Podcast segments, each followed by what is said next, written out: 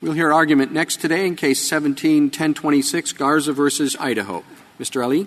Thank you, Mr. Chief Justice, and may it please the Court. In Flores Ortega, a unanimous court held that where where a defendant pleads guilty and instructs his trial counsel to notice an appeal, disregarding that instruction renders ineffective assistance in which prejudice is presumed.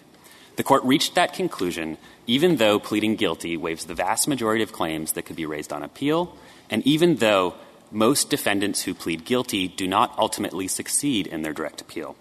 The Court correctly concluded that prejudice is presumed, both because a defendant's disregard for the instruction to notice of an appeal forfeits the entire direct appeal, and because the attorney then usurps a fundamental decision that rests with the client alone.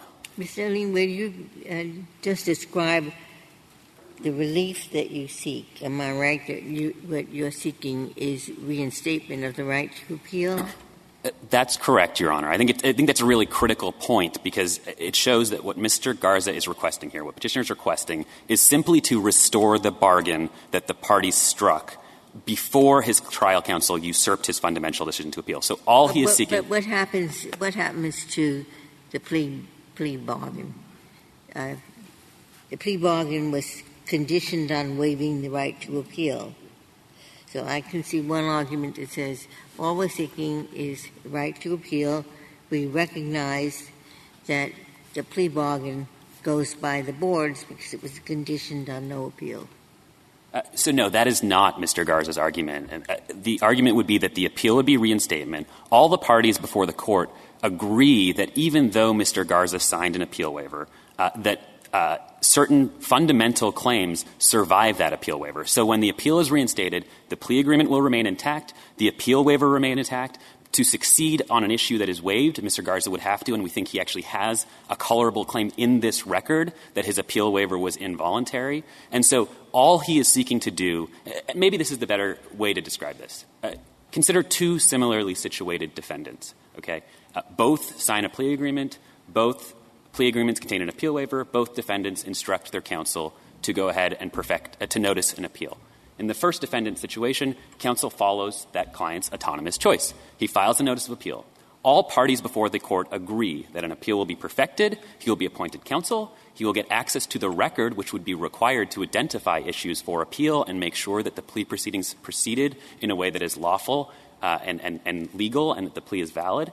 And then there will be judicial review, either of the merits of the claims raised, or if appellate counsel believes that there is no meritorious issues, the process in Anders will be followed and there will still be judicial review. But he gets to keep this was a plea agreement that gave him fewer years than he could have been subjected to under the law. And so you say there was one judge who said he wants his cake and eat it too. That is, he keeps what's good about the plea bargain and discards what's not good. That is, no right to appeal. Well, so, Your Honor, I think a couple points in response. It's important to recognize that simply noticing an appeal or, in this case, reinstating an appeal, it's hard to see how that alone breaches the plea agreement. And so the way this happens in practice is that when an appeal waiver is signed, the government gains what is effectively an affirmative defense that it can raise on appeal. It can choose to raise it. It's not jurisdictional. It's not self-executing. The government chooses to raise it and satisfies the Court of Appeals that the issue that appellate counsel has actually raised on appeal is, in fact, within the appeal waiver, then the government will succeed and there will be consequences, potentially, depending on what the plea agreement says the consequences should be. All of that is what we're saying this direct appeal is required to do. Yeah, and if it's determined, I thought this was the thrust of Justice Ginsburg's question. If it is ultimately determined that the appeal was in violation of the appeal waiver, then the plea bargain has been broken by the defendant. That's correct, Your Honor, yes. And it may be void. That's right. And let me just make a— What breaches the appeal waiver? In other words, you said it's not the notice. What is it? It is raising an issue that is, in fact, within the scope of the appeal waiver. So everyone agrees, I believe, that it was never disputed, that there are certain claims that survive, those going to the validity of the plea and enforceability of the plea. There are certain constitutional limitations on the on circumstances in which the plea will or will not be enforced by a court of appeals. For instance, if the defendant is challenging the the sentence was imposed on certain unconstitutional considerations. And then, of course, there are the issues that are outside the scope of the appeal waiver, which can be certainly raised by the defendant without any sort of consequence. Are there any states? What if the issue that the defendant wants to raise is clearly within the scope of the appeal waiver? You know, he comes to the lawyer and says, I want to appeal because I'm not guilty. So, in other words, I think, you know, it was voluntary and all that, and it's not beyond the constitutional limits. I just am not guilty, so I want to appeal. So, Your Honor, a few responses. I think the first response I have is clear in whose view. This Court has always recognized that there's a role for the Court in that sort of distinction. And that's always been a possibility, whether there's an appeal waiver, whether it's Flores Ortega, and it's just a guilty plea. The guilty plea waives all non-jurisdictional claims. That's always a possibility, and courts have dealt with that, you know, for over 50 years under Anders, and it hasn't been a problem. And what it's provided is the protections that that decision was all about and has been applied by this Court several times since. The second response I have is... I think you're going a little too fast, okay, because I'm breaking that down. Okay. All right? Defendant comes to you. You're a competent attorney, and it says, I want to appeal. What does a defense attorney generally do first? He consults, correct? He tells the client, this is what the law says. You have a waiver in here. You shouldn't appeal. You run the risk of breaching the agreement, and the government could go back and rescind the agreement and put you into jail for a lot longer. Do you really want to do this? Now, isn't the client the one who has the right to appeal? Isn't that what we've said for dozens of cases? That's correct, Your Honor. The attorney can decide what to appeal, and so if the client tells you appeal, you put in your notice of appeal, and if you don't think there's a viable issue, you file an Anders brief, and you tell the court there isn't. The defendant then is invited to tell the court what it thinks, right? That's right. And then the court makes the decision, correct? That's correct. With the client deciding whether he wants to rescind the plea agreement. Nothing prohibits a defendant from rescinding a contract, correct? That's right, Your Honor, although I don't think that our argument is contingent on that this idea of an autonomous right to breach. I think that is correct, though. And I understood that to be your position. You said you had two answers to my question. Yeah, what was the second one? Sure, and Justice Sotomayor touched on them, but let me just repeat them in a slightly different way. So the second answer is why what the defendant has identified as the issue matters, because a defendant doesn't make the decision what issues will be raised on appeal. He makes the decision whether his objective is to appeal. And so what we would say is that when a defendant articulates to his attorney, his agent, if you will, that his objective is to show that the plea proceedings that just took place were unlawful, the attorney has no place telling that defendant that he would prefer to just substitute his own view that the defendant go off, cede defeat, and go to prison. That is our position. And that's why, as the Court recognized in Jones v. Barnes, the person who makes the decisions as to what issues will be raised is the appellate attorney. And so it would be illogical to say that a defendant's right to appeal, as the United States argument argues here, turns on his ability to articulate certain issues. And remember, Your Honor, we're talking about the notice of appeal stage here. So the record typically hasn't been ordered here. It certainly wouldn't have been ordered in Idaho because that's triggered by the notice of appeal. So you're asking a defendant with limited education, his exposure to the legal system might be minutes, maybe hours, to potentially specify certain issues that might be in or outside the scope of his waiver. And then you're asking his agent to basically play judge and forfeit his appeal if he alone thinks that the words that came out of the defendant's mouth happen to fall within the waiver. I think your argument does ultimately depend on the proposition that the defendant has this categorical right based on autonomy to insist on an appeal and have an attorney perfect the appeal, file the notice of appeal, even if there is zero chance that the appeal will be found not to have been waived. I think, and maybe that's right, but I do think your argument depends on that. And I wonder how that is consistent with the way Flores Ortega analyzed the question of whether the attorney was deficient in that situation. If there is such a right, then why wouldn't the attorney have the obligation to consult with the with the client and to tell the client that the client has that right. But instead, it went through a very complicated, fact-bound inquiry into whether what the attorney did, or called for such an inquiry into whether what the attorney did was deficient. So I think there are two parts to your question. So first, as to whether our position is so let me answer it this way.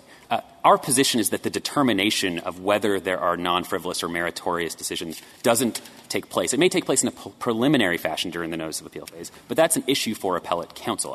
And that risk, as I mentioned, that there would be no meritorious issue that is to be raised on appeal was, of course, present in Flores Ortega as well. Mr. Flores Ortega had waived all non-jurisdictional claims that he had, and so there was very much a possibility of that there as well. And to answer the second part of your question about what the court said in Flores-Ortega, the court specifically acknowledged there that pleading guilty substantially reduced the number of claims that Mr. Flores-Ortega could bring. And in the very next sentence, it acknowledged the possibility of what we have here. It said that a defendant may also expressly waive some claims in addition to that. And the relevance that it recognizes, what we believe the relevance should be here, which is that the act of signing, of pleading guilty and of signing an appeal waiver represents an indication of finality, an interest in finality on the part of the defendant. And that's why few defendants will plead guilty, sign an appeal waiver, and then instruct their attorney to appeal in the first place. And on top of that, in addition to acting as an indication of finality on the part of the defendant, as the state and the United States acknowledge and, in fact, represent throughout their briefs, pleading guilty, signing an appeal waiver, and then having appellate counsel raise an issue that even might fall within the appeal waiver can have serious consequences for a defendant. And so it acts and has acted as a sort of natural check. And that's why there really is no evidence, or certainly we would have expected the United States to provide evidence to support its idea that there would be frivolous appeals, for instance, following from — I think we have to understand the nature of the right that you're asserting. If I could just come back to the Chief Justice's question and perhaps embellish it a little. So you have a defendant who is an expert on plea bargains and plea waivers, knows everything about it. This is a highly intelligent, educated person, and signs a plea agreement waiving issue A, and then as soon as the defendant is sentenced, says to his attorney, I want to appeal issue A. And I think your answer has to be that that is the right of the defendant and the obligation of the attorney to carry out that The client's wishes. Am I right? I think that's right, Your Honor. I think it's a largely unrealistic scenario for most defendants. Mr. Ali, what do you do with the jurisdictions that permit a defense attorney to tell the client, I don't see there's a meritorious issue, but I'm going to give you the instructions on how to file your own notice of appeal? There are other jurisdictions, I think the majority, who require the attorney to file the notice of appeal and then an Anders brief. But what do we do with those that say, when you're instructed by your client to file a notice of appeal and you can't do it because it's an ethical obligation, an ethical violation, you tell the client how to do it? Right. So is that enough for you? Can I just clarify this particular record? Idaho does specifically provide that if an attorney withdraws before the notice of appeal is filed, that the defendant will be provided with new counsel. And, of course, it was the very representation of the defendant here that prevented the defendant under procedural rules from filing a notice of appeal himself. And so that's why we know it caused it. Yeah, the error here was the attorney did nothing and ignored claims to have done nothing. That's right. Ignored repeated inquiries about the appeal. And, of course, we agree that counsel should have a conversation with the defendant and say, we think, I believe, I don't have the record yet. He should caveat it. I don't have the record yet. This is a preliminary assessment during the short window, but I think it's going to be very difficult for you to argue around your appeal waiver, to raise this issue that Justice Alito was describing. But he should still perfect the appeal, because what we're asking the attorney to do is a ministerial task here once the defendant has made its decision. And we know that. The United States knows that better than anybody. Title II of the U.S. Attorney's Manual tells U.S. attorneys, line attorney, if you have not heard back from the Solicitor General's office, you may have recommended that there is no plausible ground for appealing in this case. But if you don't hear back from the appellate section or the Solicitor General's office, file that protective notice of appeal. And what are the practical differences between the consequences of the position you're advocating and what would happen if you were to lose this case? If you win in the situation where the attorney thinks there's no non-frivolous claim to be raised on appeal after the plea waiver, the attorney, you say, will file an Anders brief, right? That's right. Okay. That's one side of it. And then the other side, if you were to lose, then the defendant would not be entirely precluded from trying to take an appeal with respect to issues that the defendant thinks are outside of the plea waiver. The defendant could bring a collateral proceeding and argue that his attorney was ineffective for failing to take an appeal based on a plea waiver that didn't cover the issue. And the only difference I can see depends on state law, namely whether — and maybe there are other differences, and you'll tell me if I'm overlooking something — whether an attorney will be appointed for the defendant in the post-conviction proceeding and whether there will be a more stringent standard of review. But if state law didn't — if state law provided an attorney and didn't provide a more stringent standard of review, what is the practical difference? So, Your Honor, of course, 92% of post-conviction defendants across the country don't get counsel on post-conviction review. But I think that one very important collateral consequence was left out in addition to — I think the difference in burdens is a significant one here. We're talking about not just civil burdens, but this Court's well aware of the added hurdles that goes along with habeas proceedings that a defendant would now have to go through, not because he made any mistake, but because his agent failed to undertake a ministerial task. But sorry, to get to the other very significant consequence,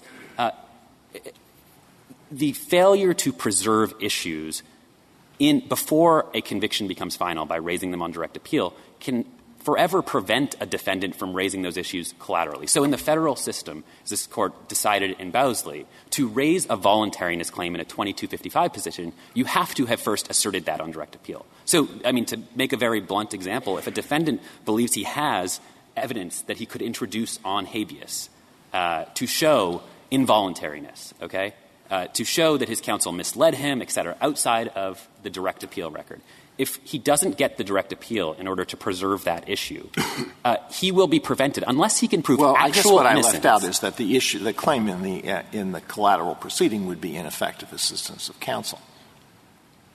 Well, so then we're attaching an additional burden just for him to assert his involuntariness claim. He's now going to have to show that it would have been – I take it to you to be saying that he could assert that it was ineffective not to raise involuntariness in the direct appeal. So now he has to show that it was unreasonable for counsel not to file it in the direct appeal and that it would have prejudiced him, and we suddenly are back to getting to all of the merits, all of what should have happened in the direct appeal in the first instance and shouldn't have prevented the defendant from simply arguing these issues in his post-conviction petition without having procedurally defaulted it simply because his state-appointed counsel, his agent, didn't undertake a ministerial task. And that is — I would like to understand better what happens. What are the so the attorney is obliged to file the notice of appeal. And then, as you said, in most states there is no right to an attorney on appeal. So that's it. The attorney files the notice of appeal, and then the defendant is just left there unrepresented. Oh, I'm sorry. No, Your Honor. An attorney has a constitutional right to counsel on direct appeal. In virtually all instances, when he's sent to post-conviction by virtue of his counsel's failure to notice the appeal, he will not have counsel. So that's very much a direct consequence of not filing the appeal.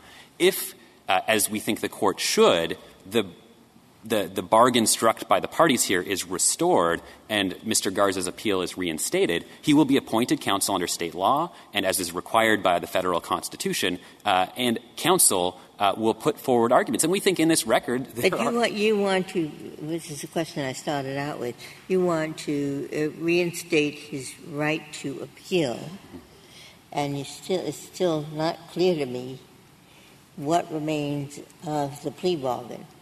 So, because if he had a right to appeal, he would not have had a plea bargain that says, I'm not going to appeal. So, Your Honor, when Mr. Garza signed this plea bargain with the state of Idaho, both parties understood that Mr. Garza was waiving his right to raise certain issues, you know, a scope defined by the language in the plea waiver, the appeal waiver, but could still raise several issues, which my friends do not contest he can raise on direct appeal. So he would notice the appeal. He would still be bound by the terms of his plea bargain, meaning the appeal waiver would still apply in that appellate proceeding, but he can still raise, of course, any claim outside the scope of the waiver, and that would be a determination for the court with the assistance of appellate counsel. And he can challenge, for instance, the voluntariness of it, whether the government honored its commitments under the plea agreement. All of those are issues that Idaho, all the federal courts conclude can be raised in a direct appeal proceeding, even when you have signed an appeal waiver. Because an appeal waiver never precludes any and all possible appeals. That is what is undisputed on this record, and that's what the federal courts have concluded, that they're not categorical. And I think it's important to recognize that to think about how unrecognizable the conception of trial counsel we're dealing with when we applied the United States or the state's test here.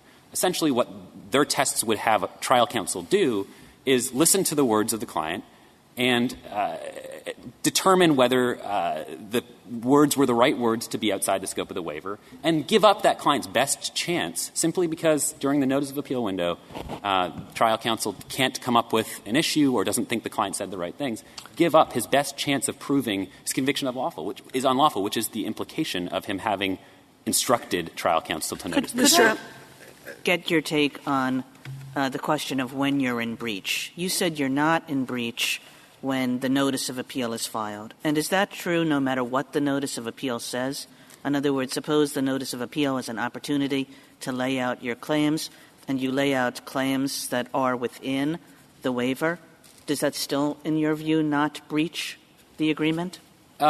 Yes, I think so, Your Honor, because in Idaho, for instance, the rules are very clear that even with respect to the issues you specify, and generally speaking in federal court, we're talking about identifying the order you're appealing from. Parties aren't required to specify issues. In Idaho, insofar as you specify issues, it's very clear that you're not bound once the appeal is begun. So the way that would play out is that a notice of appeal would be filed. There wouldn't be a strong claim of breach then because, as all agree, there are claims that could be raised which would not be breached even if they were resolved on the merits.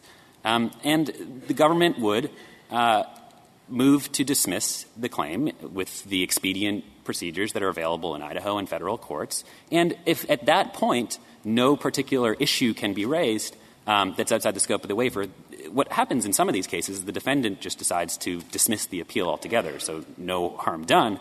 But if the only issues the defendant can identify are within the scope of the waiver, you've got a claim of breach. And the next question would be whether If the defendant files a brief that raises issues within the scope of the waiver.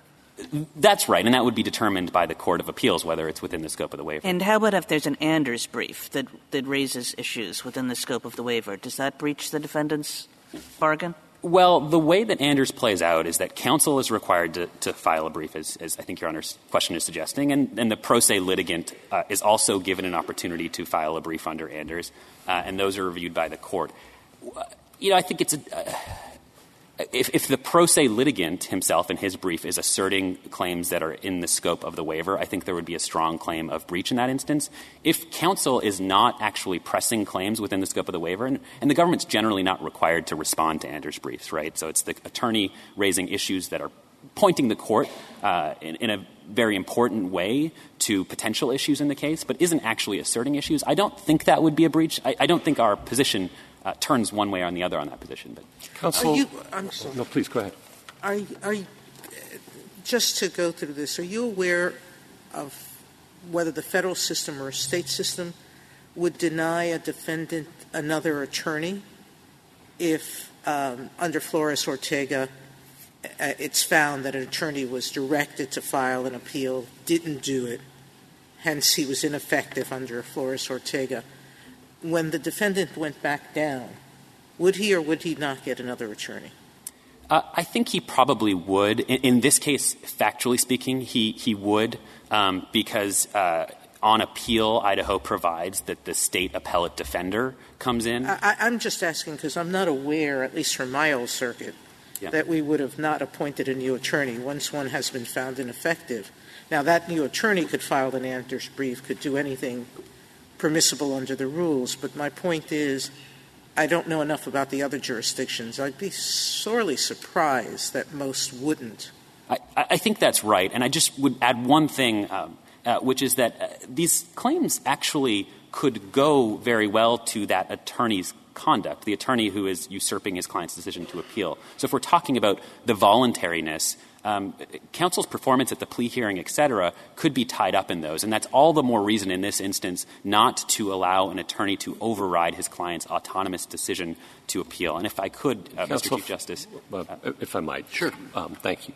One quick question. You rely a lot on the autonomy of the client, and we certainly have a lot of cases saying, you know, a decision whether to appeal or make a major decision like that belong to the client. Here, though, we have the complicating factor that the autonomy has already been expressed through the plea waiver, and it's presumptively correct given that it's a final judgment of a trial court at that moment at least. What do we do about that? So autonomy runs both ways here in this particular instance. And to presume prejudice in this circumstance, is there some tension between that and the fact that we don't presume prejudice even when lawyers make really bad, obviously wrong, strategic, tactical decisions in cases all the time? How do we reconcile that, where even in obvious circumstances we don't presume prejudice? And here, most of these cases are going to be non-prejudicial, right? So what do we do about those problems? I think there are two separate questions there, and let me try to answer them. So the state in the United States make the first argument you suggested, which is that autonomy has been exercised at time one when the waiver of appeal is signed. Now, of course, one can't claim to respect autonomy without looking at the actual autonomous decision. But looking at it as a whole, it's complicated. It's muddled, right? Time one and time two are complicated. At time one, the autonomous decision is to waive certain claims. At time two, the decision is go file notice of appeal because I still have other claims. And to answer the second point really quickly, when this court looks at a situation in which a proceeding has been provided to the defendant and there are certain errors, and client's not entitled or defendant's not entitled to a perfect proceeding, then yes, in that circumstance, to presume prejudice, you look for those circumstances where prejudice is so likely that, you know, it should be presumed. Now, the United States all but concedes that that doesn't apply in this circumstance. If you look at the bottom of page 12, top of page 13, after they do all of the posturing saying you should be identifying the most likely circumstances, they say, oh, but the court has also recognized that when you forfeit an entire proceeding, a proceeding which is a contingency or is an important part of reaching finality, that's not the inquiry the court goes through. Thank you, counsel. Mr. Jorgensen. Thank you, Mr. Chief Justice, and may it please the court. My friend keeps referring to a waiver of issues, but there was no waiver of issues in this case. There was a waiver of a procedure. There was an appellate waiver. Thus, in similar situations like this, where there is an appeal waiver, there's been a waiver of a proceeding, not just of those issues. And I think this case actually provides a very good example of that. The plea agreement in this case that was signed by Mr. Garza contains many provisions. Some of those provisions include that he would plead guilty to certain charges, that the state would not then bring other charges and would dismiss an enhancement. Mr. Garza agreed to the particular sentence he would receive. The plea agreement lists lists the rights that are required to be given under Idaho's Rule 11, which is the substantive equivalent of Federal Rule 11. Thus, even without the appeal waiver, the state had basically assured itself of victory on appeal. It had already secured the waiver of many, many, many issues. In fact, all of the reasonable issues that could be done. Well, many, but certainly not all. They didn't assure themselves of victory on appeal since there were arguments outside the scope of the agreement, including some that have to be available outside the scope of the agreement, that could have been the basis for an appeal. Well, that's correct insofar as it goes, and that's one of the reasons why this has to be a fact-by-fact analysis. In this case, Mr. Garza clearly did waive the appellate procedure to all of those issues that he could conceivably waive it to. So he waived an appellate procedure to address his sentences. He had no right to any appellate procedure to address his sentences. Had he filed the appeal, had his attorney filed a notice of appeal and raised the issues Mr. Garza wanted, a challenge to his sentence. The only thing he would have gotten was a preliminary proceeding to determine whether he was asserting a waived procedure. Could you address Flores Ortega? Because the way it approached the issue was pretty clear. It said, in deciding whether the counsel is ineffective, first you determine whether a defendant would have appealed. And it said there's two ways to make that determination. A, was there a plea waiver? If yes, then he wouldn't have appealed. Or second, did he tell the attorney he wanted to appeal? And this is the second of those. But I can't square your position with Flores Ortega, because Flores Ortega seemed to accept as a working proposition that given that there is even in a guilty plea, there are waivers of some issues but not others, that the question of whether a defendant would have appealed takes into account the plea waiver at that stage. But once a defendant tells an attorney to appeal, that's his choice. I don't know how to get around Flores Ortega. Well, first off, Flores Ortega does not address that circumstance where there are both. It clearly says there's no duty to consult where there is a waiver. It also says that there is a duty to provide the appeal if it's requested, and there is no duty to provide the appeal if the client says that he or she does not want an appeal. So Flores Ortega does not address the fundamental question. I don't know what's both here. This is the second part of Flores Ortega. Well, I would submit it's the first. The first part says there's a plea waiver. If the defendant doesn't ask you for one, you don't have to consult. But once he asks you for one, you have to file a notice of appeal. This is just the second situation.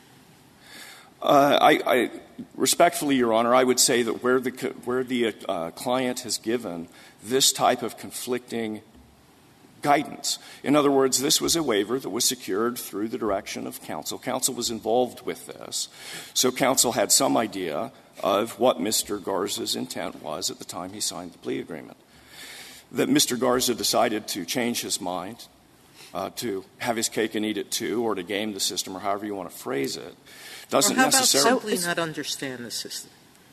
You don't think that if a defendant who has a right to appeal has a right, to even an Anders brief, because that tells you why you can't appeal.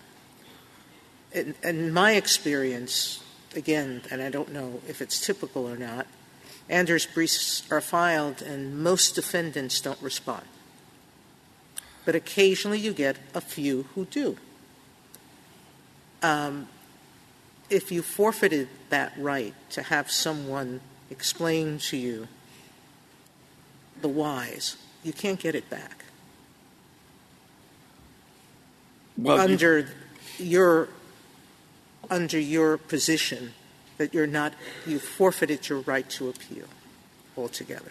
Our position is that in post-conviction, where we are evaluating the conduct of counsel in making this choice, that we have to look at the totality of the circumstances. And in this case, the totality includes the waiver. The totality includes the specific instruction of the client. The totality includes the scope of the waiver and counsel's determination that his client was specifically asking him to seek an appeal that would address an issue within the scope. Mr. Jorgensen, so on what you just said, I guess I was a little bit confused in your brief as to the scope of your argument. Suppose that the client had, after doing the appeal waiver, but there are some issues that you could still bring, not very many, but some, and the client says, I want you to his attorney, I want you to appeal. And he does not give any further guidance. In other words, he doesn't say what particular issues or whether those issues are inside or outside the scope of the appeal waiver. He just thinks, I want to appeal now. Does he get to, at that point, does the attorney have to take the appeal? Can you presume prejudice from the fact that the attorney has not taken the appeal? At that point, you can presume neither deficient performance nor prejudice, because that may, for example, originate a duty to consult with the client, to actually ascertain whether the client wants to try to vitiate the entire plea agreement, to ascertain whether the client really wants to just test the state and see if they will maybe not act on a direct breach of the plea agreement. There are several different things the client may be trying to achieve, and all that Mr. Garza alleged that he was trying to achieve at any point is an appeal of his sentences. Yes, so that, I guess that I had understood your brief as saying that as long as you don't specifically want to appeal something that's within the scope of the waiver, then the attorney does, in fact, have to file a notice of appeal, and you can say that there is prejudice when he doesn't. But you're saying that even if the client makes a kind of generalized, go file an appeal for me, I leave it to you, how, I don't know the law, you go do it. And the attorney doesn't file anything, even then you would say that there is no presumption. Yes, we would say that there's no presumption. In other words, before the attorney could actually undermine the plea agreement, do something that would end up with the state bringing the new charges, possibly seeking to put Mr. Garza away for life, the attorney would have to secure Mr. Garza's approval of that course of action. But doesn't that run counter to our normal division of labor between clients and lawyers? Don't clients generally specify the end, I wish to appeal, and leave it to the lawyer to determine the means? And doesn't it become incumbent at that stage upon the lawyer to identify whether there are any viable issues for appeal and come back to the client and say there are some or there are not some? And a failure to do that, why isn't the failure to do that presumptively prejudicial?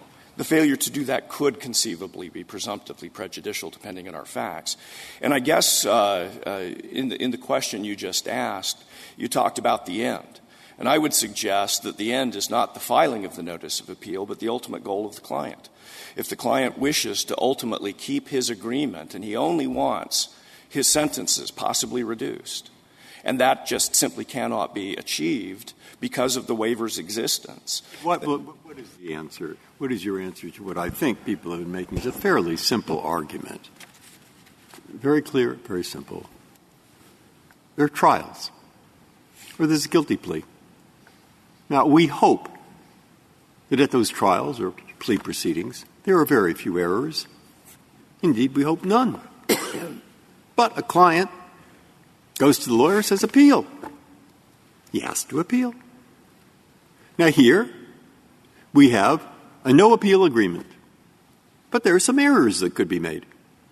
We hope there are none, or very few, but there could be some. So why shouldn't it be exactly the same rule? If you, client, say to the lawyer, appeal, he has to appeal. Now, if on examining it, he figures there's no decent issue here, he writes an Anders brief. Now, why draw a line? Why complicate the law? Why make it more difficult for the perhaps confused, unknowledgeable defendant who occasionally is right? I mean, why?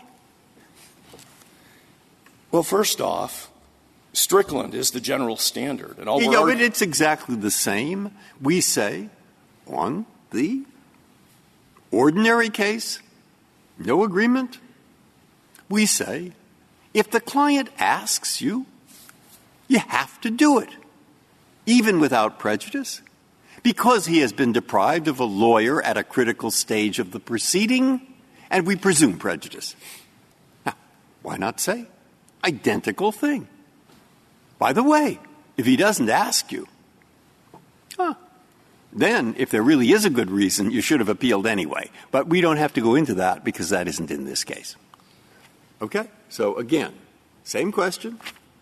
Why draw such a line? For a couple of reasons. First off, the general Strickland standard is sufficient to catch those instances where there is a mistake where trial counsel has not behaved in a manner that is acceptable, that meets those minimum constitutional requirements. And second off, generally where this court will apply a presumption, it is under the expectation that applying that presumption will reach the correct result in most cases, most instances. Here, the presumption is going to lead to an incorrect result in most instances simply because the waiver is ultimately going to be enforced.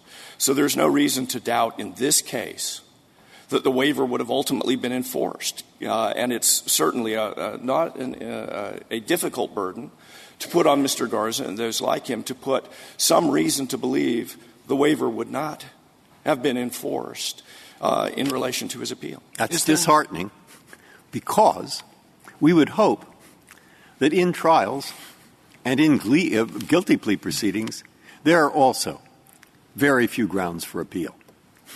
And you're saying, I see your point. Your point is, oh, there are a lot there, but there aren't many here.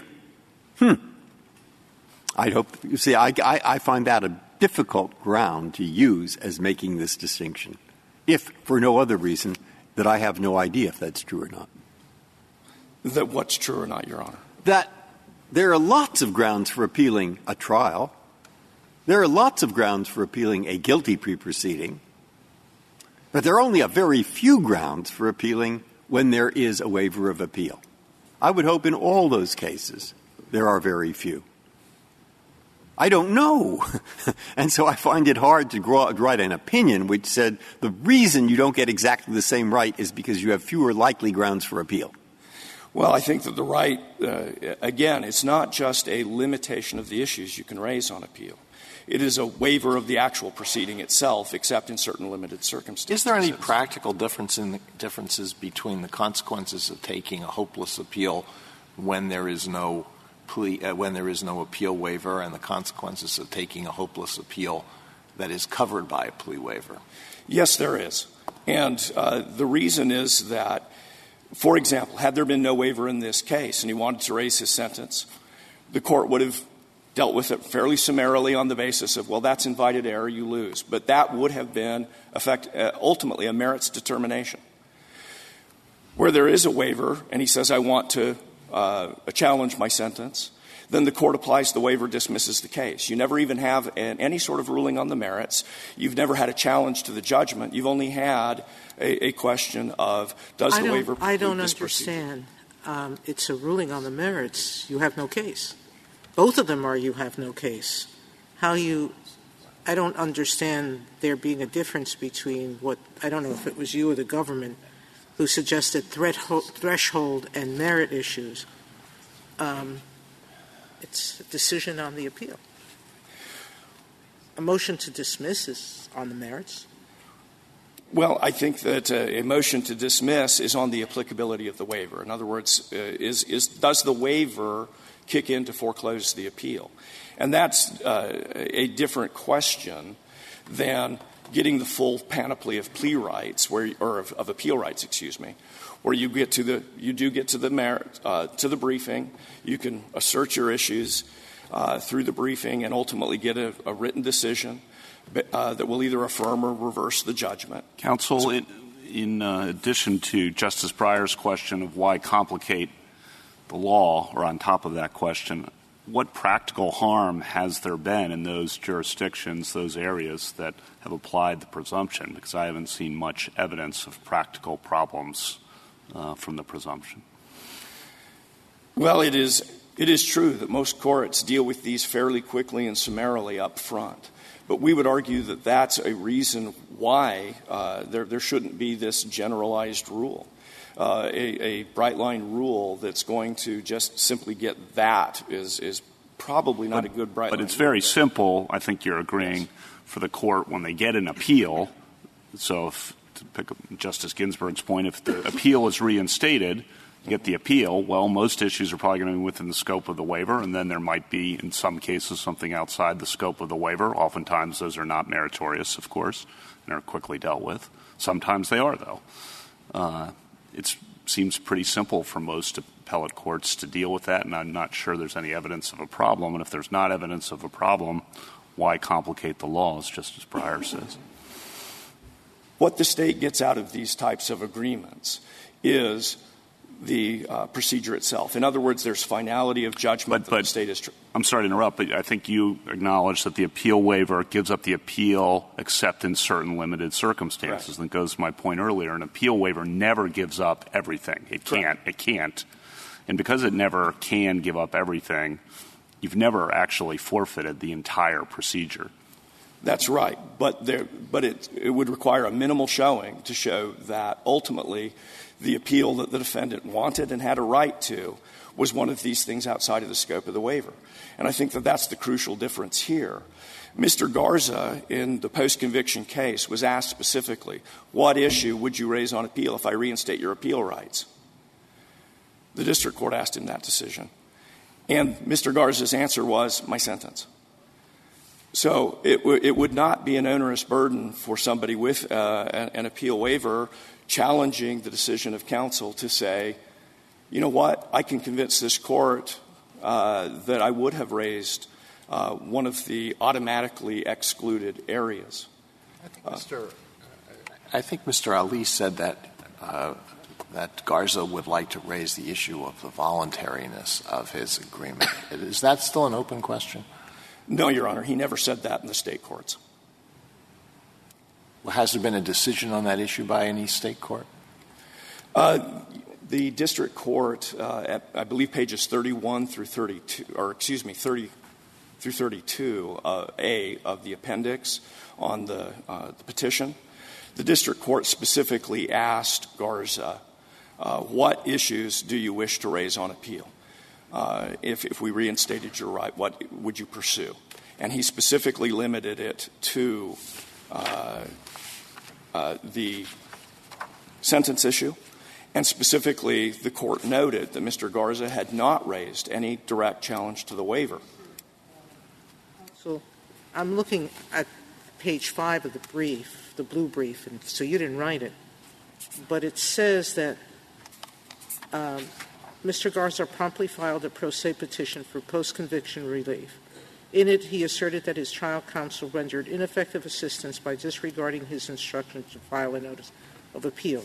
Mr. Garza further argued that he did not knowingly and voluntarily plead guilty and that he had entered an involuntary plea.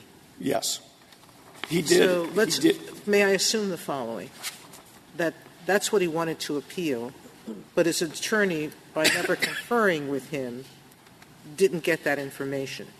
Your answer would be if the attorney wasn't told that by his client because the attorney never asked his client, that that's not ineffective assistance of counsel. In this situation where the attorney asked him to file a notice of appeal.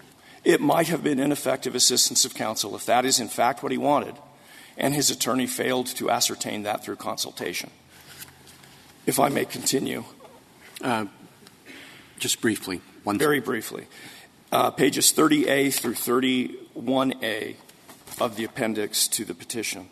Garza's already dismissed claim that his pleas were involuntary. Had he contended he did not appreciate or understand the appeal waivers when he entered his pleas, but Garza has never so contended at any stage of these post-conviction cases, and the footnote also addresses that. Thank you, counsel.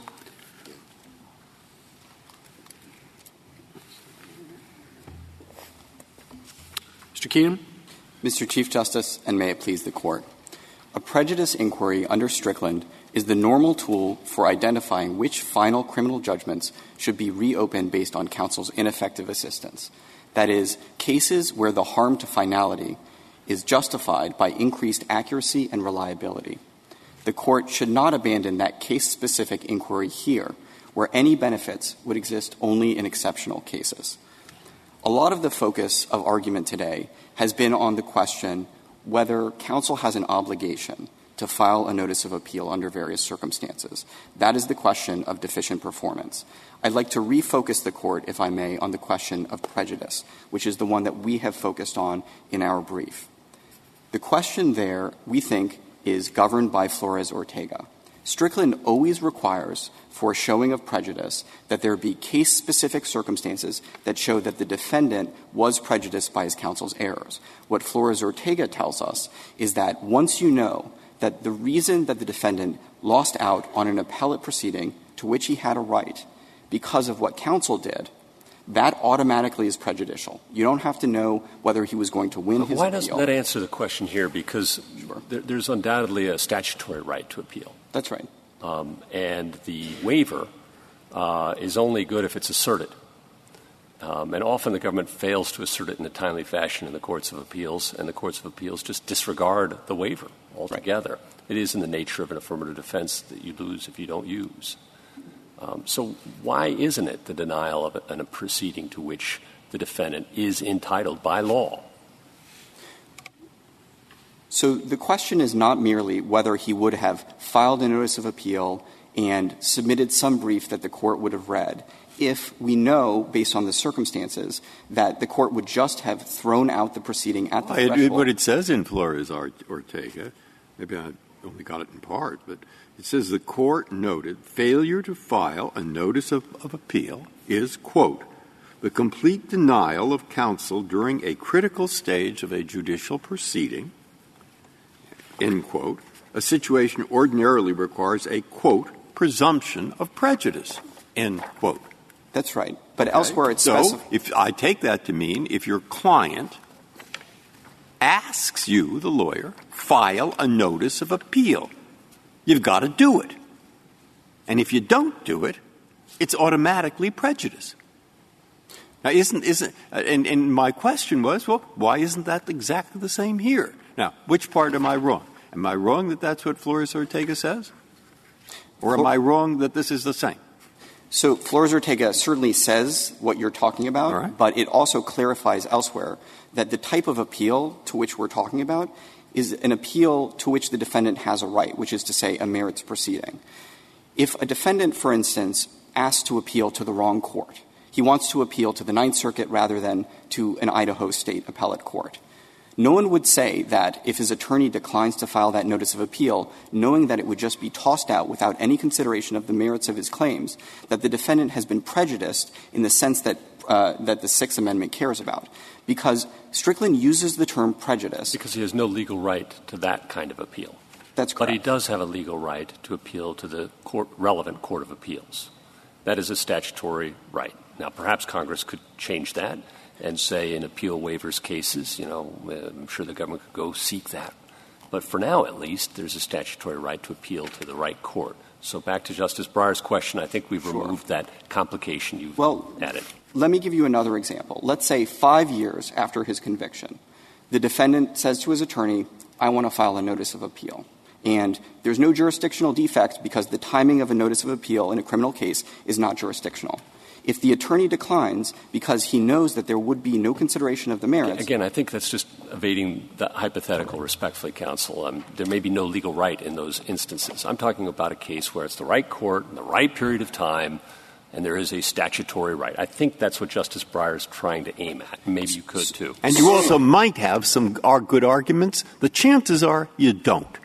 Right. Let's look at the Anders briefs filed in those cases where there was no waiver. Sure. I mean, none of those cases did he have a really good argument, or the lawyer wouldn't have filed an Anders brief. So here's why we think it's different in a case where the defendant just has bad arguments of the sort that might get asserted in an Anders brief. You still know there that if a notice of appeal is filed, that there will be review on the merits. He may lose, but he is still going to have his claims reviewed, and if the Court of Appeals disagrees with him, it's going to affirm. It's not going to dismiss the appeal, which is what happens in the case of an appellate waiver.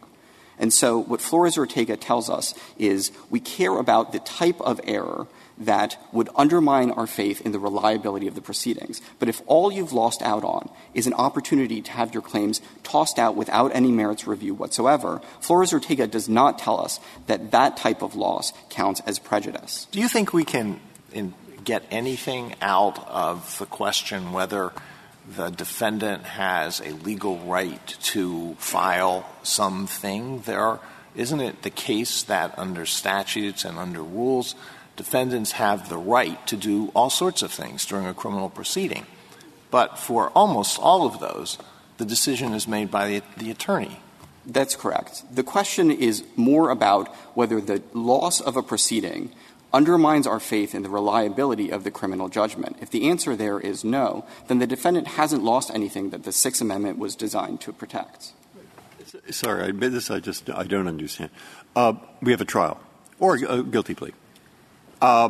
Defendant says appeal. He files an Anders briefs. That's correct. Now, what you're saying is the court will read it. He has a chance to file his own, and then we'll write the word affirmed. All right? So now what we have is this case. He might have some good arguments. You know, he might. But the lawyer thinks not. And the lawyer says, I file an Anders briefs. I've looked through it. There's nothing to it. And they don't write the word affirmed? You know they don't write the word affirmed, rather that they write the word dismissed? Well, I've never seen that, you know. I've never seen – that doesn't mean it isn't true. Well, you know that the Court of Appeals writes the word dismissed and not the word affirmed? That's right. In our brief, we have a footnote citing decisions from every circuit in the federal system. Where they'll say dismissed or not affirmed. In which they dismiss. All right. So that's what the difference really comes down to in your mind. That is one technical difference, but I think it also goes to the question, are they reviewing the claims on the merits? When there's a loss of a proceeding in which no merits review occurs, that doesn't undermine our faith in the reliability of the proceedings. It's also important to note that an appellate waiver doesn't just make the likelihood of success on appeal lower. It's an additional obstacle that would prevent the defendant's claims even from getting consideration. And so if we want to rule out that obstacle, we have to do some additional investigation.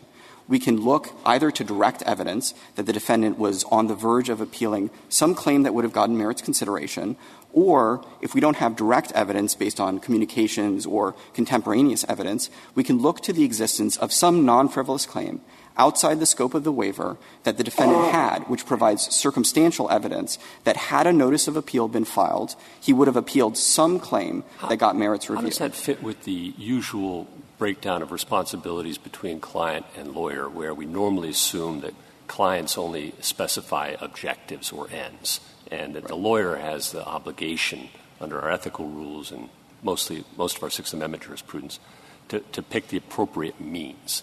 So if a client says, I wish to appeal anything that's possible, why isn't that a necessary directive to the lawyer to figure out which possible things fall outside the waiver or those sorts of things? Why does a client have to come forward and identify the winning argument? So, again, we're not talking about counsel's obligations or the client's obligations on direct review. When we're on collateral review, trying to figure out why it was that the defendant either was or wasn't harmed, the normal burden under Strickland is that a defendant who seeks to reopen an otherwise final judgment has the burden in all cases to establish that he was prejudiced. Now, it may be that as a theoretical matter, any defendant could always challenge something outside the scope of his waiver. He could always challenge, for instance, whether his plea was voluntary. But we shouldn't start with the assumption for all cases that all defendants are intending to challenge, for instance, the voluntariness of their pleas. Not only does that invert the normal burden of proof under Strickland, it's contrary to experience. It's also contrary to what this Court has said about frivolous appeals. Namely, in terms of experience, does the federal government think that the experience of those circuits that have applied a presumption of prejudice has shown a problem? So it's a problem only that it leads to the reinstatement of additional frivolous appeals. We're not saying that it's such a big problem that the sky is going to fall in, but it does create a couple practical problems. Number one, in addition to additional frivolous appeals, there are a lot of circuits that don't act on motions to dismiss on the basis of waivers until after full briefing on the argument on the merits, which means the government loses a lot of the benefit of its bargain. The second one is that when you're on collateral review, you end up focusing just on the evidentiary question, the very difficult evidentiary question, whether the defendant actually asked for a notice of appeal, which can be burdensome to prove. I'm sorry. Those circuits don't believe in Anders briefs? The Anders brief doesn't answer the question because No. It does. So all circuits believe in Anders briefs, but an Anders brief requires — So if an attorney has filed a notice of appeal and doesn't file an Anders brief, it means that he or she believes they have some viable, potentially viable argument, right? So the fact that the court requires briefing on that, why is that an additional burden? It's an additional burden to require the government to address the merits when really the case should be thrown out at the threshold because all of the defendant's claims have been waived. Thank you, counsel. 2 minutes, Mr. Ali. Thank you, Mr. Chief Justice. I just want to really make one point, maybe with two parts, responding to the United States suggestion that really we're dealing here with a formalistic or symbolic appeal, and I just want to do it on the context of this record with the real practical consequences this could have for Mr. Garza. As we note on page 32 of our opening brief, Mr. Garza here has a very colorable, I think, meritorious claim that his appeal waiver was involuntary. We address the specific facts there, which include shortly before his second plea, indicating on a form that he was not waiving his right to appeal, going into 2 plea hearings, neither of which inquired as required under state law, under Rule 11, into whether he was waiving his right to appeal, and then being advised 3 times, once in the hearing and twice in judgments, that he had a right to appeal. And I just want to note that that claim could not be raised on post-conviction. Justice Alito, you asked whether it was raised and dealt with. The answer is no. The very pages that were referred to you, that you were referred to by the state, the district court says, I do not understand Mr. Garza to be challenging the voluntariness of his appeal waiver. I see his pro se petition as only addressing the voluntariness of his plea agreement as a whole. So even though the lack of advice at the Rule 11 hearing would seem to support his claim, I will not consider it that way. And if I could just finish in summation by saying that the substantial majority of the circuits have adopted the rule petitioner proposes in this case. Those circuits account for approximately 95% of the guilty pleas in the federal system, and no problems have been shown with that rule. We ask the court to adhere to it, whereas here a defendant satisfies a court that he wanted to challenge the lawfulness of the proceedings he got. His state-appointed attorney, his agent, has no place substituting his own view that his client should simply cede and go off to prison. Thank you. Thank you, counsel. The case is submitted.